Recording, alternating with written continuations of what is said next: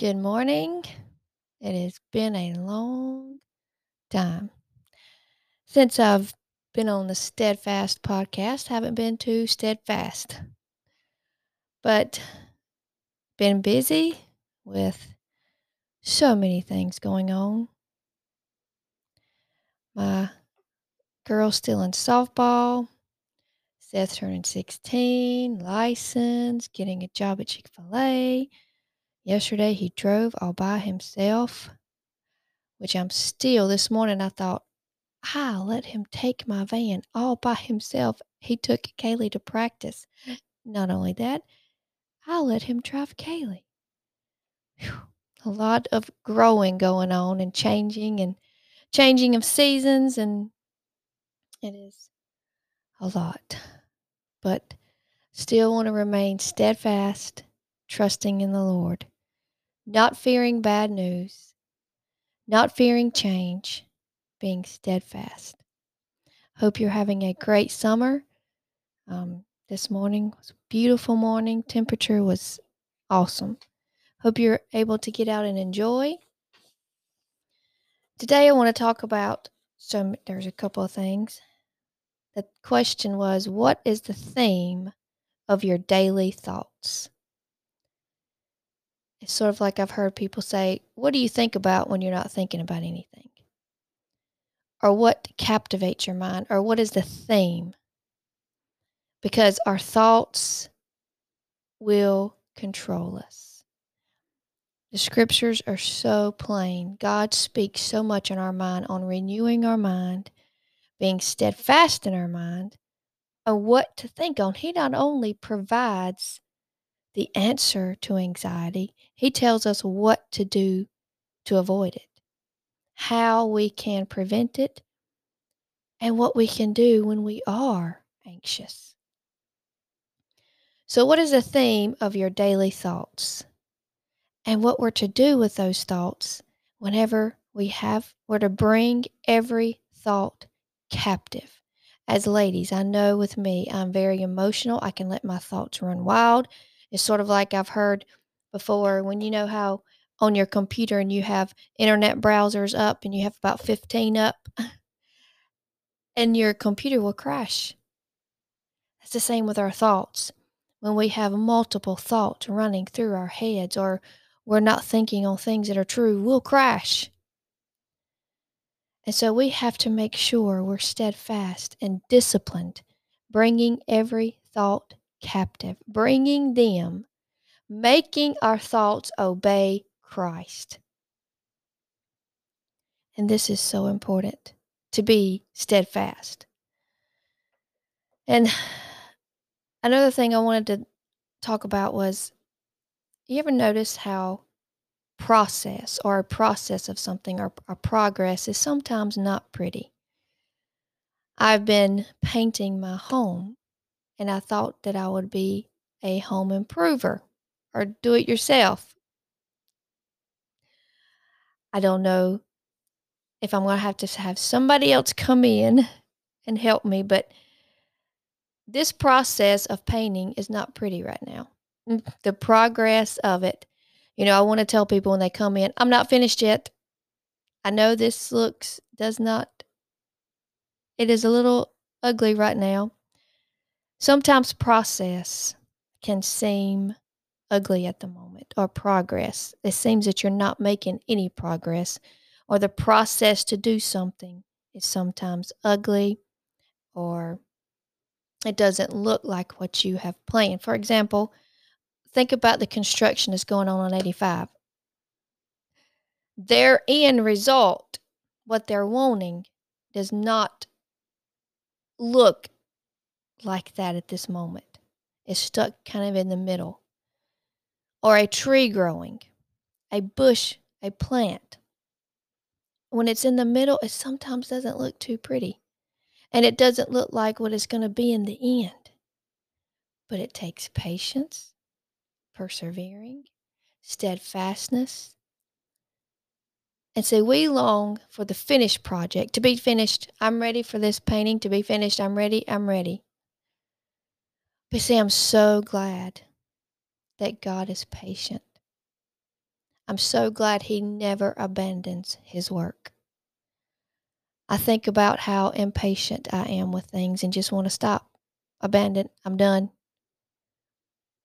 And God is so patient. God is so long suffering. He doesn't abandon His work. And think about the process of us becoming more and more like Christ and how ugly, so to speak, or how I don't want to use that, but just painful sometimes. And so, you know, you think you're about when you're on 85 and that and that progress and you're in that traffic and you think, when is this ever going to end? You're aggravated, you're irritated because it's taking so long. Well, God's never irritated or aggravated. He is patient. He understands that we are dust. He understands our frame. He knows. And I'm so thankful that He is patient with me.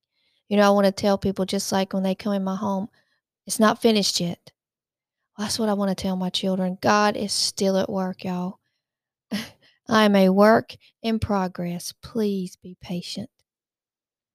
And that's what I want to be with my kids or, you know, those around me. And because we know how patient God is with us. I remember when I was running uptown one time, they were they were doing some construction on this house, and the process did not look pretty at all.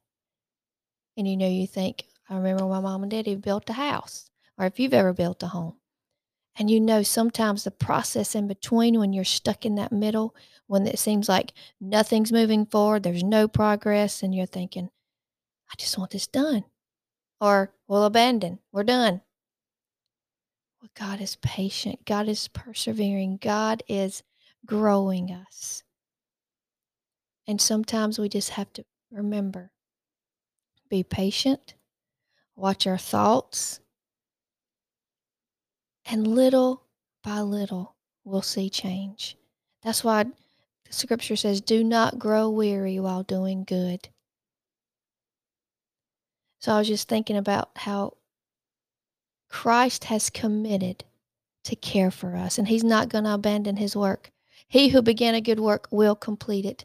He maintains my lot. We're reading in the book of Joshua as a family right now, and we're stuck in this process of reading these chapters where God is allotting the land, and it's very, very hard words, and it's sometimes hard reading. But I'm so glad Chris has not abandoned this reading because it is so important. And I thought, how can I learn from this? And then the Lord is is dividing the lots, dividing the land to the different tribes. And that teaches us he is in charge of what we have and he is maintaining our lot. We have a lot to do in maintaining our yards and maintaining our homes. Christ is in charge of maintaining my lot and he is perfect at it. And he will not abandon his work. So I pray that you will. This is one way you can stay, stay steadfast. Watch the theme of your thoughts and remember process sometimes does doesn't look like pro- progress and during when you're stuck in that middle phase but just think about the end result. Keep your eyes on Christ and know that He will never abandon. He's never going to leave you nor forsake you. He promises that. And He is committed to care for us. He's going to maintain our lots. Worry kills, but confidence in God is like healing medicine. Worry is going to kill. The Bible says, Fret not, it only causes harm. Worry only causes harm to us. But confidence in our God is like healing medicine. And I pray today, I pray for you, I pray for me, and I pray for my family that we will have confidence in God, that we will watch th- our thoughts and what we think on, and to remember God is still at work.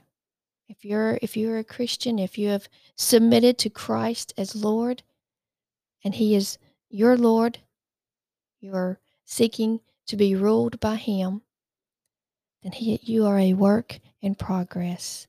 And don't get discouraged. Just like with I know it's hard when we're looking at 85 like I said or or discouraged when a plant I my mom and daddy planted blueberry bushes years ago. I'm talking maybe 6 years ago and they're just now producing. I would have given up on those things. I would have said, "Oh, it must be." But that's the way we have to remember. Don't get discouraged. Renew your mind and remember God is at work. He's still working on me to make me what I ought to be. Remember that little song. And I pray that you will have a great, what day is it? Wednesday. And you will keep your eyes on Christ and you'll have confidence in God so that you can be steadfast, trusting in the Lord.